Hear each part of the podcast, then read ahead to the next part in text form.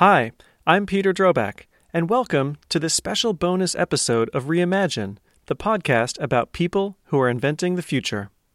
If you've been tuning in to Series 1 and want to know more about social entrepreneurship, or you'd just like to spend some time in the company of an extremely cool woman with a voracious intellect and a lot of wisdom about how change happens, then this episode is just for you. Ginger Rogers. What is she famous for doing? Everything that Fred Astaire does, but backwards and in high heels. The social entrepreneur has to do everything the entrepreneur does come up with the game changing idea, build the market, bring the beneficiaries into the fold, but backwards and in high heels.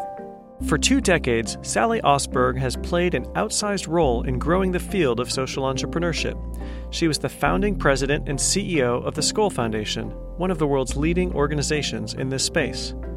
With Roger Martin, Sally was the author of the seminal book Getting Beyond Better How Social Entrepreneurship Works. And she's also an associate fellow here at Saïd Business School. Sally has influenced a generation of social entrepreneurs, including me.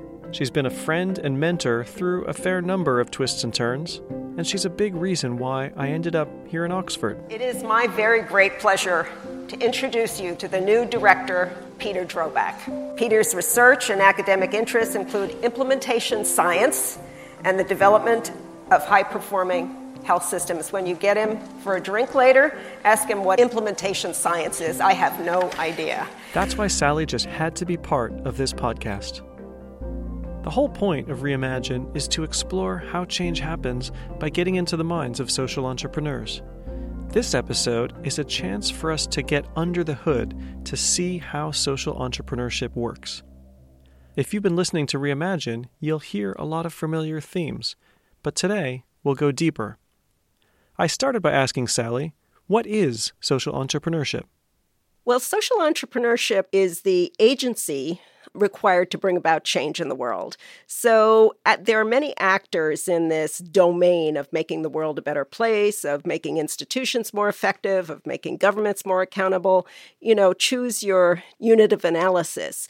But the social entrepreneur is an agent of change. So the social entrepreneur is differentiated from the social advocate or the social service provider in putting her or his stock in the process of driving societal change. So that imperative is really what distinguishes the social entrepreneur from these other actors, all of whom are engaged in bringing about a better world. The social entrepreneur is distinguished for wanting to reset the equilibrium from a place which disadvantages some very significant sector of the population to a new equilibrium in which everyone can flourish and benefit. But those who are marginalized, disadvantaged, or oppressed have the opportunity to flourish. Mm. So many people just equilibrate social entrepreneurship with social enterprise or maybe starting social businesses. What you're talking about is something much broader. Can you talk about the ways that social entrepreneurs can work across sectors?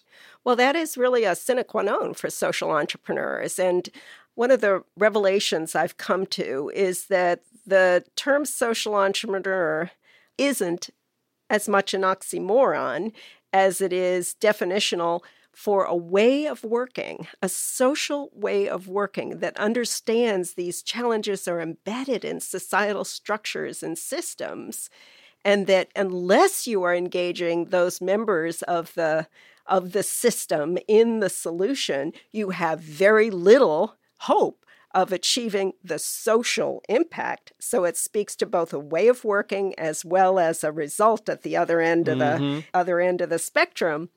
So, this social way of acting really understands that your first challenge is to work in solidarity with those whom you are trying to benefit. So, those stakeholders, the people on the ground who are most disadvantaged, oppressed, marginalized, are your first constituent, your first partner. So that act of engaging that population is critical to social entrepreneurship. Beyond that, of course, um, social entrepreneurs are striving for the sustainable solutions to reset the equilibrium from a state of less advantageous benefit for populations to maximum benefit for populations. Resetting that requires engaging with the private sector, engaging with the public sector, engaging with the NGO sector, and most of all with the constituents who are themselves most affected by this oppression or disadvantage. I'm so glad you mentioned that, and I can't emphasize enough how important that is. We, you know, if you think about the the kind of iconic commercial entrepreneurs, right? We tend to lionize them as the heroic lone individual, the big personality, the big vision, sometimes the irascibility, and sometimes that sort of um, trope gets carried over into thinking about social entrepreneurs. And you know, this is really a team sport, and it's never a straightforward linear journey. There are always bumps in the road, and um, you know, without that blend of humility and persistence, you're not going to get very far.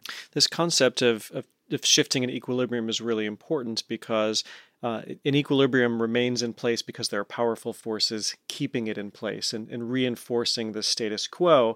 And it's really difficult to change that in a way that's going to be sustained. Could you maybe give an example of a social entrepreneur um, who really, whose work really demonstrates this notion of equilibrium change? Absolutely, there are there are myriad examples, um, and of course, one you're very very familiar with is the work that Partners in Health has done over many many years, beginning in Haiti, but then in countries like Peru, Rwanda, South Africa, all over the world to actually attack these health systems that are failing too many people attacking them by ensuring that government actually has the training, has the facility, and has the support to be able to drive improvements in the system itself. Mm-hmm. How did Partners in Health attack the challenge of multi drug resistant TB in the shanty towns of Lima?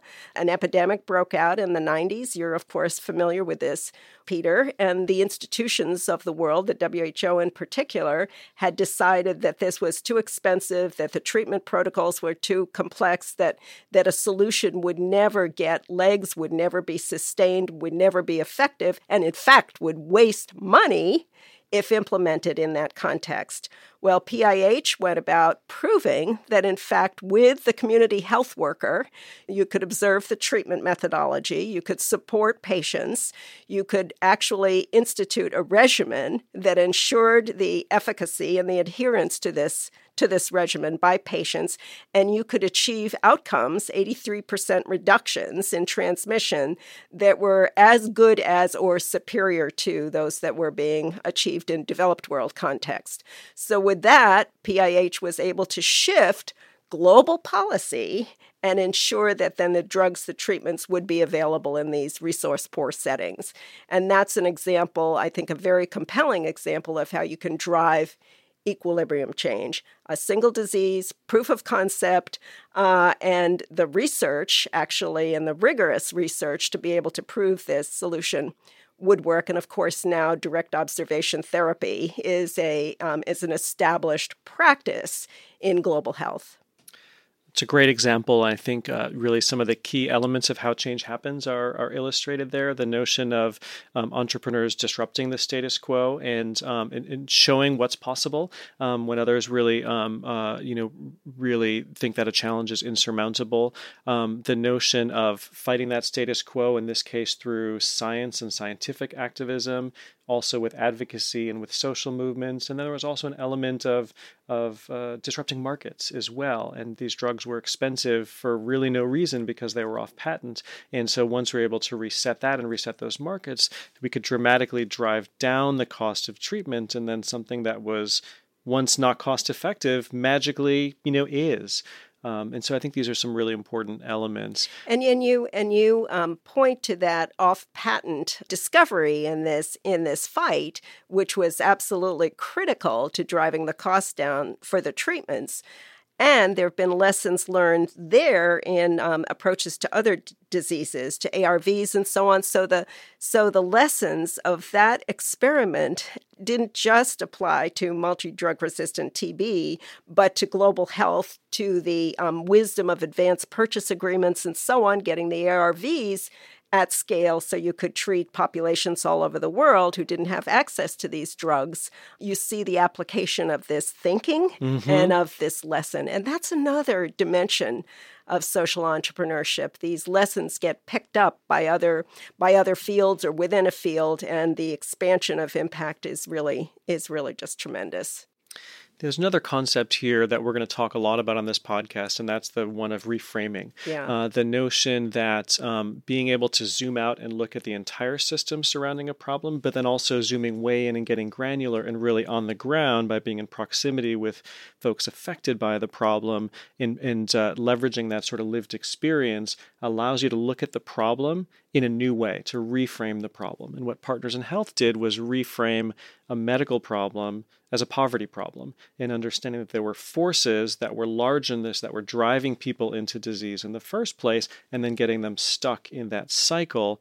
And that kind of reframing can unlock new kinds of solutions as well. And, and part of that model involved community based support for patients. It involved food because you can't keep the medicines down if you don't have food in your tummy.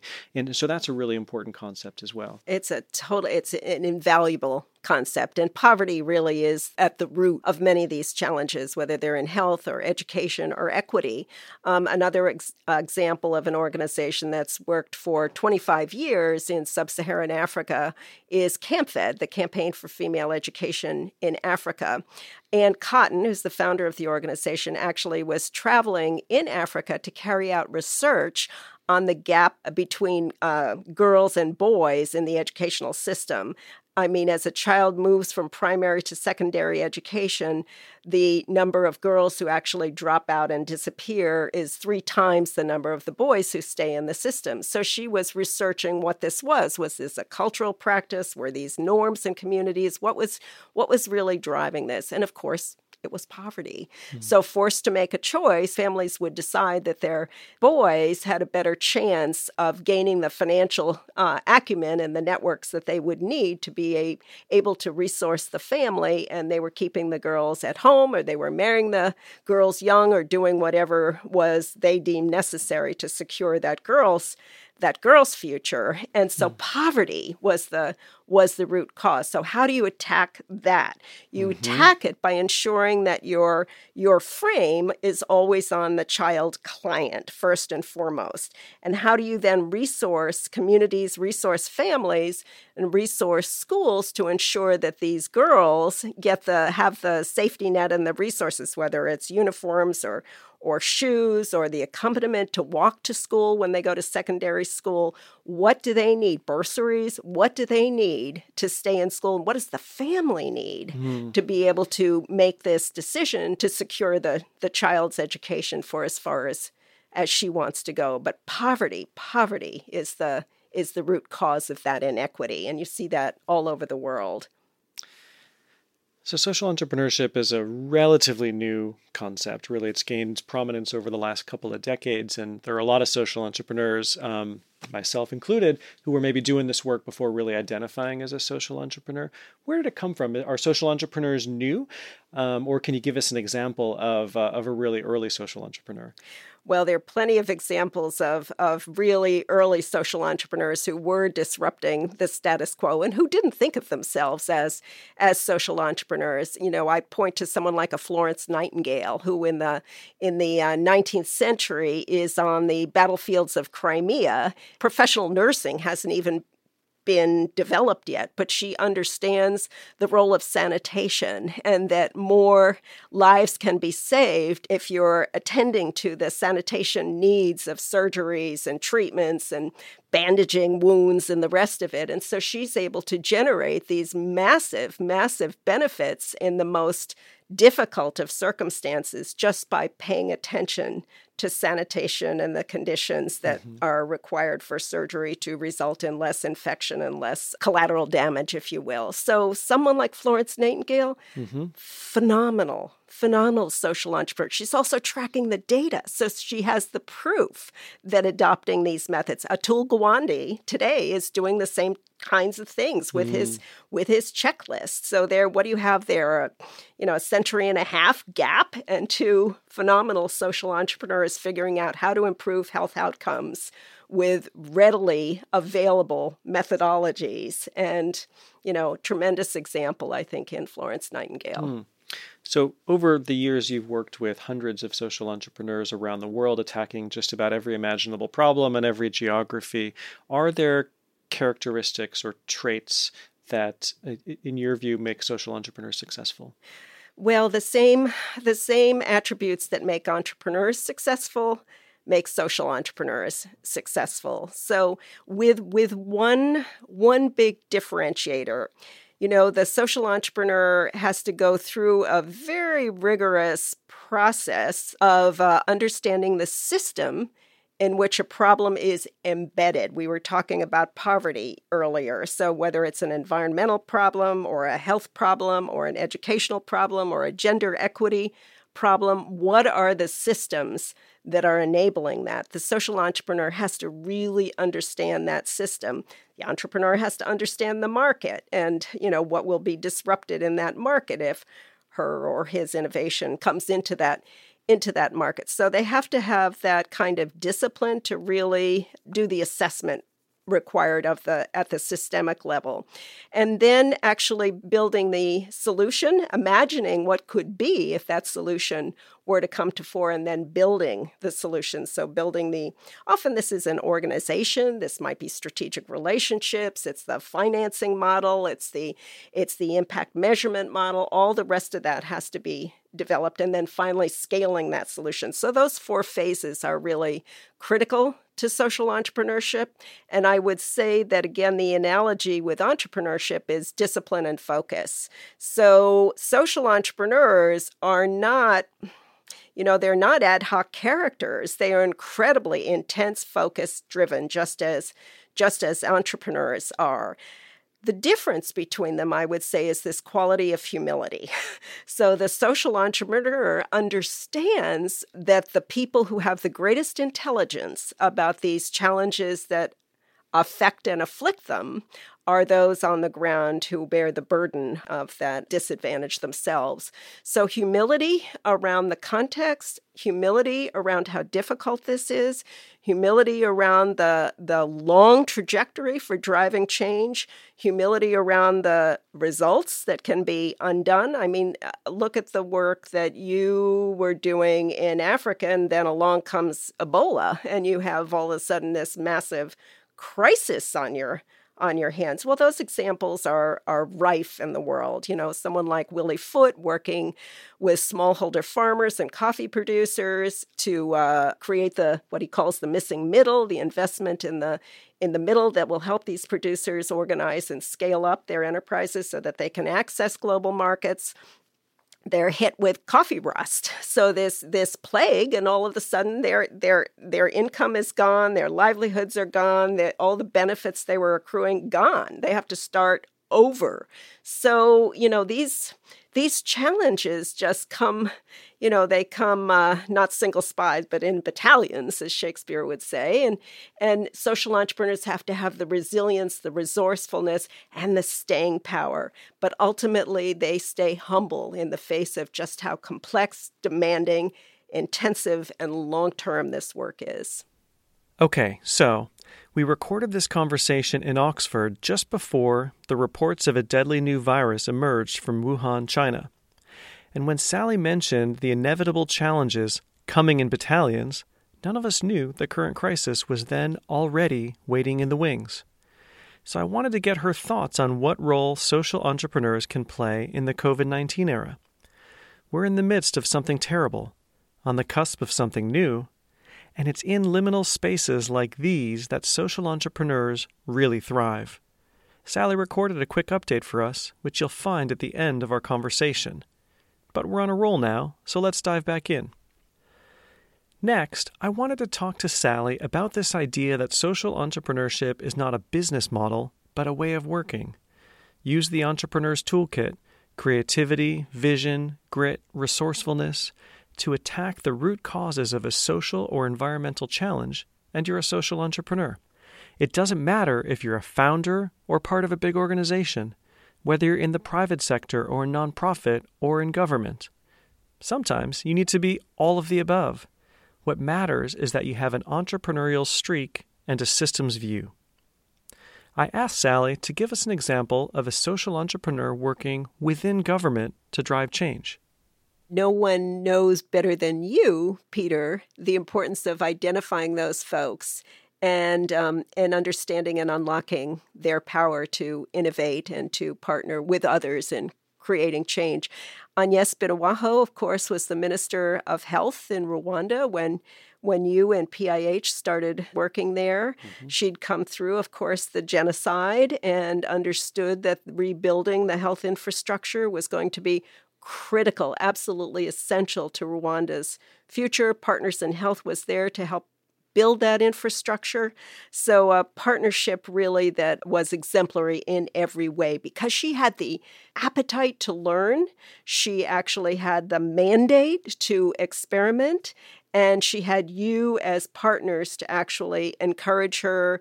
Experiment, show the way. And when the opportunity came then to anchor that partnership, and you came up with this idea, Partners in Health came up with this idea of the University of Global Health Equity.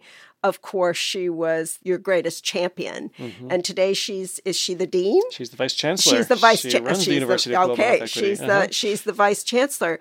But what an example of a partner in government who actually then transcends her role. She did step down as minister, we know that, but she transcends that role to become a global actor and in a position really to train, to equip, and to promulgate this vision for what global health equity and the systems that will support it could be in the world. So, a really fantastic example of um, how institution building is a big piece of social entrepreneurship. And Agnes is one of the one of the most effective social entrepreneurs I've ever worked with. She's also a fierce and hilarious human being. And uh, stay tuned uh, for a conversation with her on a, an upcoming podcast. I want to talk about failure. Uh, again, going back into the world of tech entrepreneurs, failure is a badge of pride, right? I'm a serial entrepreneur, and my first three ventures all failed before I started my unicorn. Um, and there's an embrace of failing forward that we don't see so much in the social sector. Uh, and maybe that comes from the pressure from funders or donors um, to not share failures. That's, I think, a real challenge that we face in the field. Could you talk about that a little bit and, and how we can do better to embrace failure and to learn from it? Yeah, I can. And, you know, I think there's a difference between an entrepreneurial venture focused on a product that may or may not be important to people's lives and livelihoods and a, a service or an innovation that could have life and death consequences. So you can't be cavalier mm-hmm. about failure in this work where where lives are at stake and there are very serious consequences if you if you fail. On the other hand, you have to have that market feedback orientation because unless you are learning from your market about what works and what actually is relevant, we talked about proximity a little while ago. What is going to work with the context, the culture, the environment, the you know the the actors who are in place who want to see change and improvement along the way. You're not going to have a ghost of a chance of actually making the order of magnitude impact that you're that you're striving for. So, failure is a piece of it, but failure also requires, I think, more resilience. There are some very good examples of failure in the Skoll portfolio, and it's hard to talk about them, Peter, because we can take responsibility as a funder. So, so what did we miss in the diligence? What did we insist upon that didn't, you know, maybe we were saying, okay, you've outgrown this leadership structure. You really need to refresh your leadership in some way. But if the organization can't or won't or doesn't do that, whose failure is it? Mm. Is it mm. ours? Is it the organization's? And in our space, I think we have a do no harm ethic. Mm-hmm. And we also have an aversion, I think, to blame.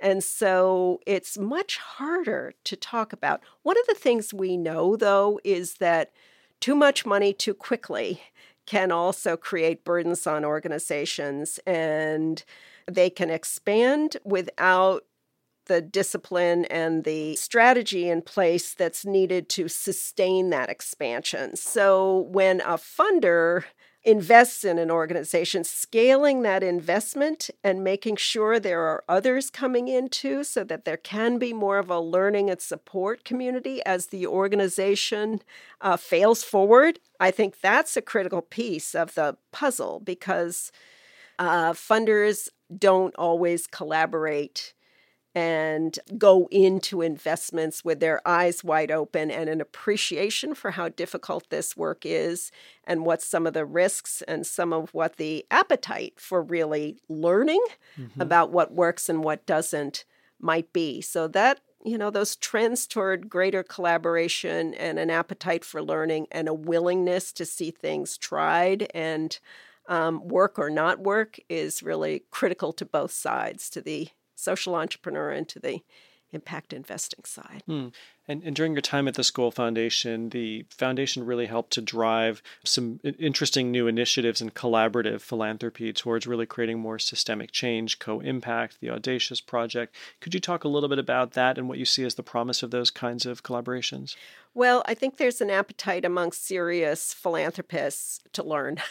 and there also is this realization, this this growing humility in the face of these complex, you said wicked problems. They are wicked problems, whether it's climate change, whether it's you know, education, whether it's gender equity and poverty, uh, you know, the sine qua non of most of these challenges. So, their appetite for learning is, I think, in part what's fueling this um, collaborative approach. It's also true that social investors aren't always able or willing to um, deploy the resources, the time, the energy, the diligence in learning about an organization, a space, a context that they might apply to their financial investments. And so these collaboratives also help inspire the confidence that this is worth this risk, this investment, because people are, are there to share that learning, to share that risk, and to share that opportunity. So I think that's driving much of this the constraints of time, the appetite for learning, and the desire to really see these promising ventures scale their impact.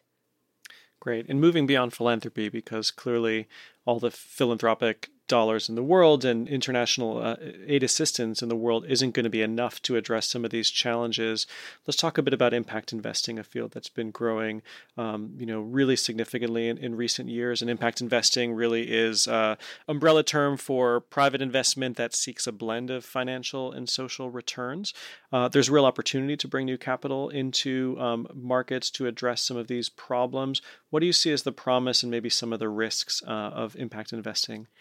Well, um, stepping back to look at the rise of impact investing, I have to give credit to the rise of social entrepreneurship because just as you wouldn't have any venture investing without the rise of entrepreneurs, um, you won't have impact investing without generations of social entrepreneurs who are creating ventures that are actually capable of delivering these double bottom line returns. So the relationship between social entrepreneurs and the ventures in the pipeline and impact investors is critical. And too often, I think we tend to look at impact investing as a discipline, a domain, a field without consideration for the ventures that are required to make a decent, meaningful, impactful social investment.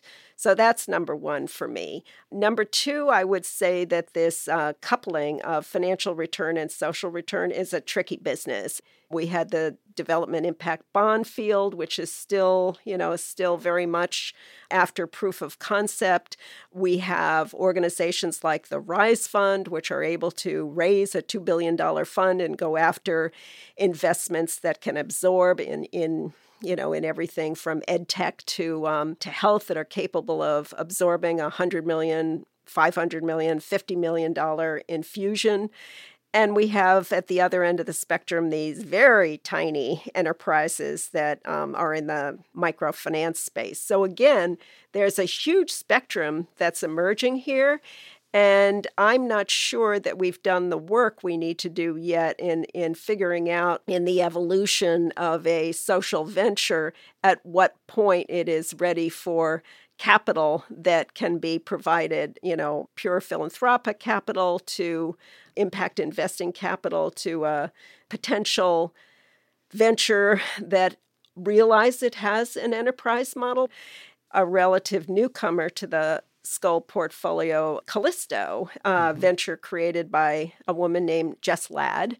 Callisto is a technology enabled platform that provides for any victim of uh, sexual abuse, assault, to report on her terms, on his terms, the incidents of assault, can keep it as private as she or he wishes, but now there's a database mm-hmm. so that if that perpetrator again is named and in this and captured in this database, then the individual can decide whether or not to take action. And this is being prototyped on college campuses. But you can see the potential for this to be a, a market leader.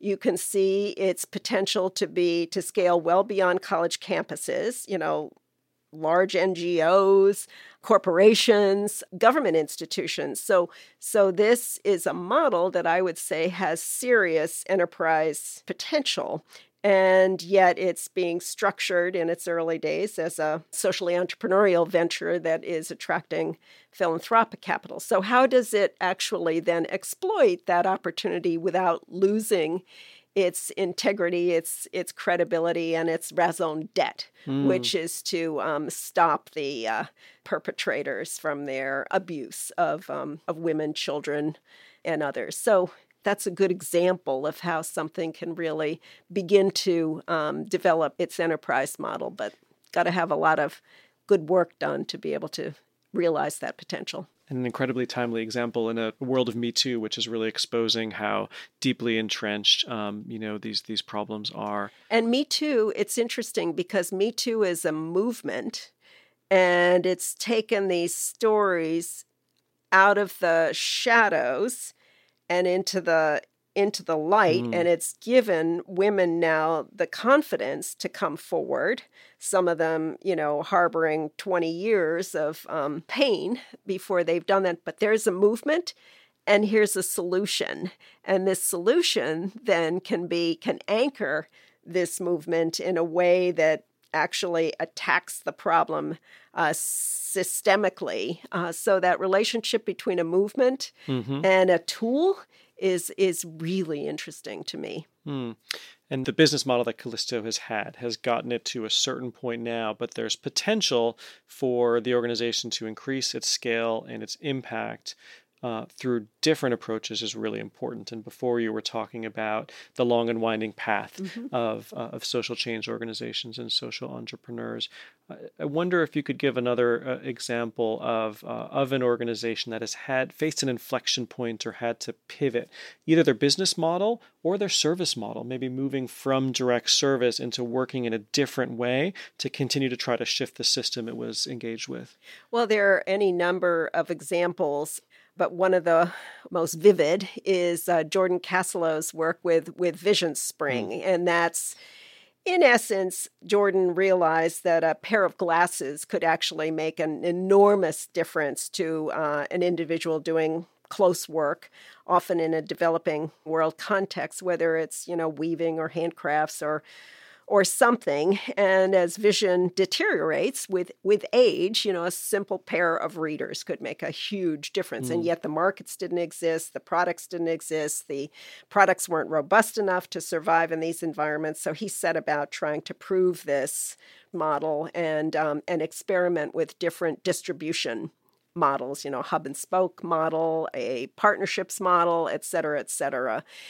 And over time, he realized that unless he was engaging in a really productive way with the private sector, um, he'd never crack the code. So he went from being a social entrepreneur who was leading an organization, in this case, Vision Spring, doing the research that demonstrated that, you know, here's the investment for a pair of readers that let's just pick a number anywhere from you know five to twenty dollars could make this difference in livelihood of uh, thousands and thousands of dollars. So you have a, you know, you have a model, you've proven it, you've proven its efficacy and its value.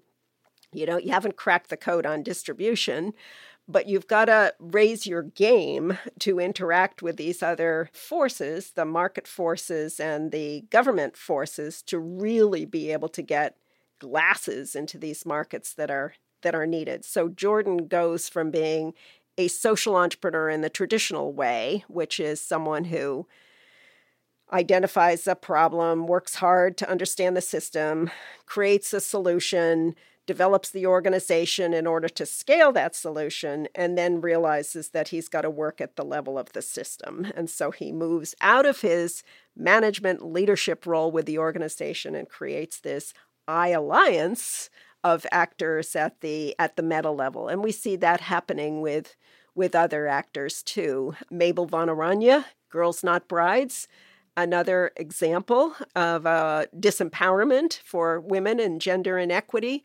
And she identifies a sweet spot in child marriage and builds a coalition of organizations, I think more than 300, 400 organizations now in this coalition to defeat child marriage. And so there are grassroots actors in her coalition, as well as very, very large organizations, the UNICEFs and so of the world, and communicating their learning with one another, getting some project financing through Girls Not Brides, and really driving to um, eliminate this scourge of child marriage. And and Mabel has now realized the potential to um, crack the wedding market itself, which is a multi billion dollar market globally, and make it possible for people to, instead of you know, registering at a store or retail establishment for gifts to say, no, we want people to make contributions to vow. So she's created an enterprise that will actually help to fuel this movement globally and crack the the wedding market, the private sector market, as well as this grassroots NGO field that she's brought the actors mm-hmm. together mm. in. So, a very interesting way of attacking this global problem. The other thing she did, and that Girls Not Brides did, is they got an indicator into the SDGs, a child marriage indicator. So now countries can report on their progress toward reducing and eliminating child marriage in their in their countries. Mm. Fascinating. Yeah. Transparency yeah. is the best yeah. disinfectant, yeah. right? In the final part of my conversation with Sally, we're going to talk about how to widen participation in social entrepreneurship. But first, I wanted to get her thoughts on this. At the Skoll Center in Oxford, we try to serve as a bridge between academia and practice, connecting the world of ideas and those who are driving change on the front lines. As we go back to this notion of continuous learning, how important is it that educational institutions are part of the entrepreneurial ecosystem? Well, it's no secret, really, that any actor in this space will come face to face with deficiencies at some point. And there is a good example in Jeff Skoll himself, who actually was an entrepreneur in his native Canada before he realized what he didn't know and decided to get himself to Stanford to the Graduate School of Business to fill in his areas of um, deficiency. And that's what kind of birthed this idea that the MBA could be a resource for social entrepreneurs as well as for would be commercial entrepreneurs. And that's what led to creating the Skoll Center for Social Entrepreneurship here at the Saïd Business School in the University of Oxford. So just to look at these students who come here, they're coming because they recognize what they don't know and they want to be effective in this space of driving change. And that's the beauty of a program like this that it serves to create the same things every other business school does. It cre- helps students create networks, it helps them build their own competencies, it helps build their confidence to go into the world and and do this work. At the same time, this institution take on some of these big questions. Is impact investing really delivering on its promise?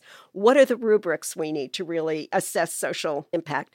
What is the difference between assessing impact at any point on a time spectrum and really understanding the arc and the trajectory of, of societal change? What is the sustainability imperative? What are the technologies that will help us actually address climate change? You know, a school like this, with its faculty, with its intellectual resources, with its access to some of the best minds in the planet, what are the questions that it can do the work against to answer so that we do go forth with these innovations and a much better sense of what their potential is and what their deficiencies on the road to change might be. Absolutely, and it's a it's a it's a two way street, um, and and really what we're trying to do is create that virtuous cycle of knowledge generation and research and practice, all informing one another. And by the way, we don't mention Stanford on this podcast, but otherwise, you were terrific. okay, I'm just kidding. Oh, that's All right. perfect. I want to talk a little bit about the future and the future of, of social entrepreneurship.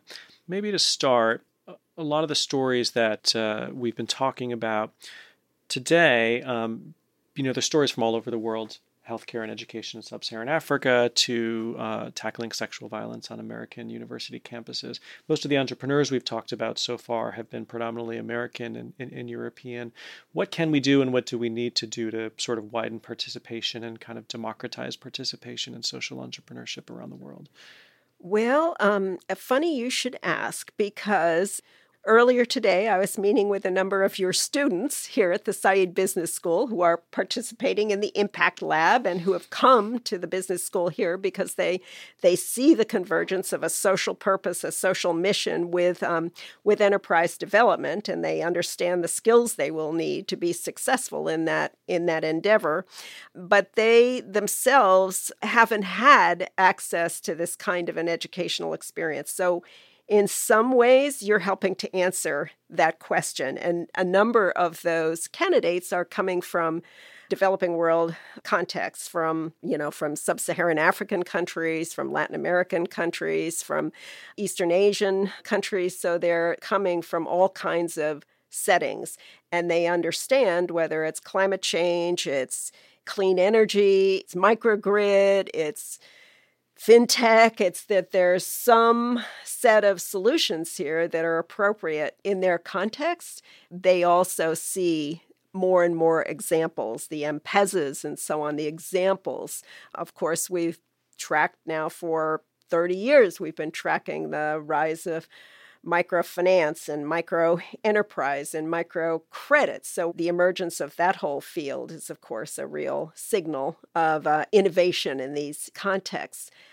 What's interesting to me is also the South North lessons mm. that are arising community health workers, paraprofessionals how can the potential for some of that talent be unleashed in the mm-hmm. developed world context? So, you know, I'm hopeful that we're going to see more and more indigenous entrepreneurship, indigenous leadership, and that that is going to unlock ever greater opportunities for all of us to learn about what works and what works without the um, enormous burden of, of financial investment. Some of this stuff, you know this, Peter. We talked about Atul and his work with the mm-hmm. checklist. Mm-hmm. We've talked about community health workers. We know that some of these solutions are well within reach and they can make enormous, enormous difference. So, you know, solving the problem of the cold chain for vaccination delivery in difficult contexts, these are problems that are just ripe for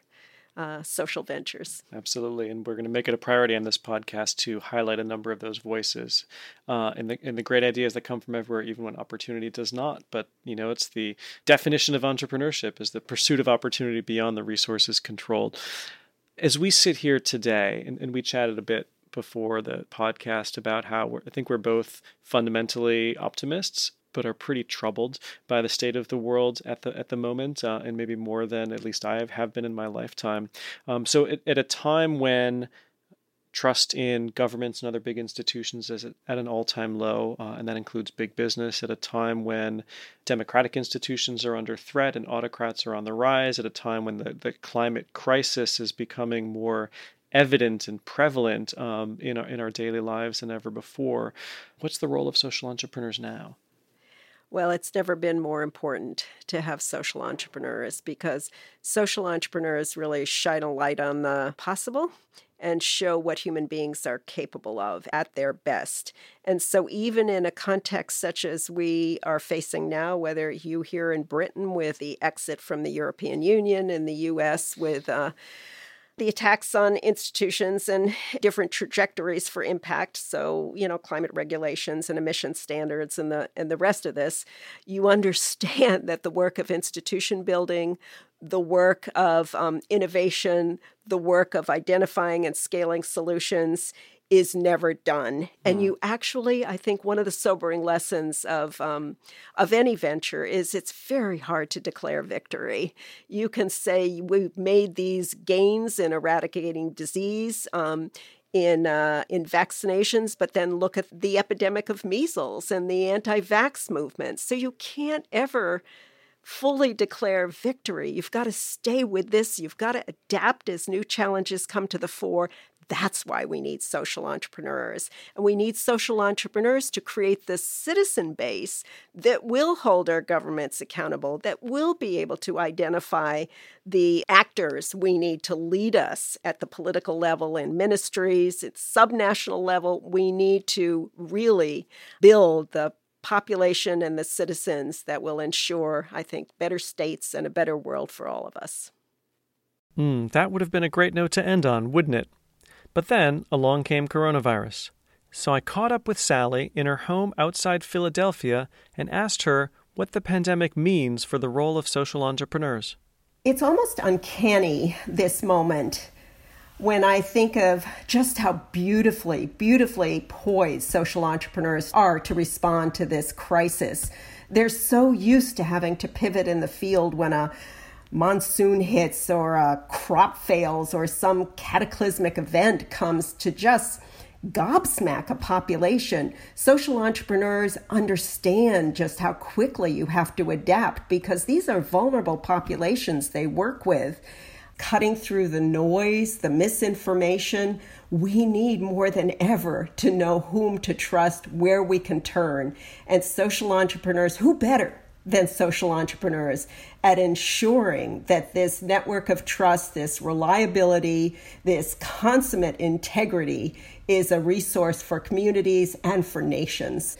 I think it's no accident that an organization like Partners in Health which has been building public health systems, building armies of community health workers who are there on the front lines, has been able to harvest the lessons of Ebola in Liberia for example, and work with the Massachusetts government to put in place an army of contact tracers. We forget that it's these human networks, these human networks of, of trust that are just as important, if not more important, to the delivery mechanisms when we do have a vaccine or we do have tests that are sufficient to tell us who's infected and who needs to be quarantined. So this this initiative in Massachusetts I think is just so emblematic of the role of social entrepreneurs at a moment like this.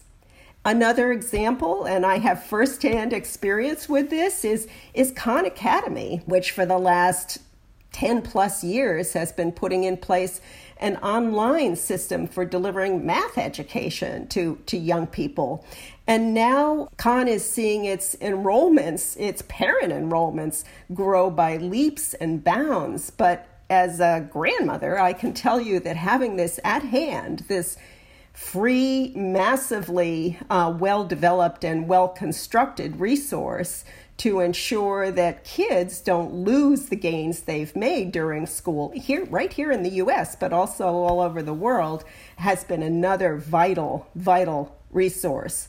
And of course, when I think about organizations that work with girls' education in the field, Educate Girls in India, CAMFED in Africa, both have developed again these these fantastic networks. Um, with CAMFED, it's the CAMA Association, and with uh, Educate Girls in India, it's Team Balika. So these forces for literally understanding and monitoring households to be able to serve vulnerable girls and make sure they're in school now can also do the assessment work of determining whether someone is ill with COVID and needs treatment sooner rather than later. So, these networks, the trust of communities, is probably our most precious resource during a time like this.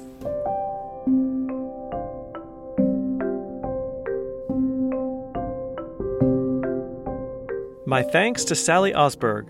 My name is Peter Drobac, and you've been listening to a special bonus episode of Reimagine, a podcast series from the Skoll Center for Social Entrepreneurship at Oxford University's Saïd Business School. Now, don't go too far. We hope to be back soon with some more bonus editions for you while we plot the second series of Reimagine. There are so many important stories going untold and amazing humans whose voices haven't broken through. During this period of disruption and loss, we all need to know that there are people out there determined to help build a future that's better than what we're leaving behind. So keep in touch. You know where to find us. Visit reimaginepodcast.com, find me on Twitter at Peter Drobac, or email me at peter at reimaginepodcast.com. Do you want to see things differently? Then take a moment right now to click and subscribe. And even better, rate and review us. Eve, my producer, wants me to tell you that it's the wind beneath our wings. I really just can't. So, unless you want to hear me sing Bette Midler, hashtag reimagine agony, then be my hero and hit us with five stars. Until next time, thanks and be safe.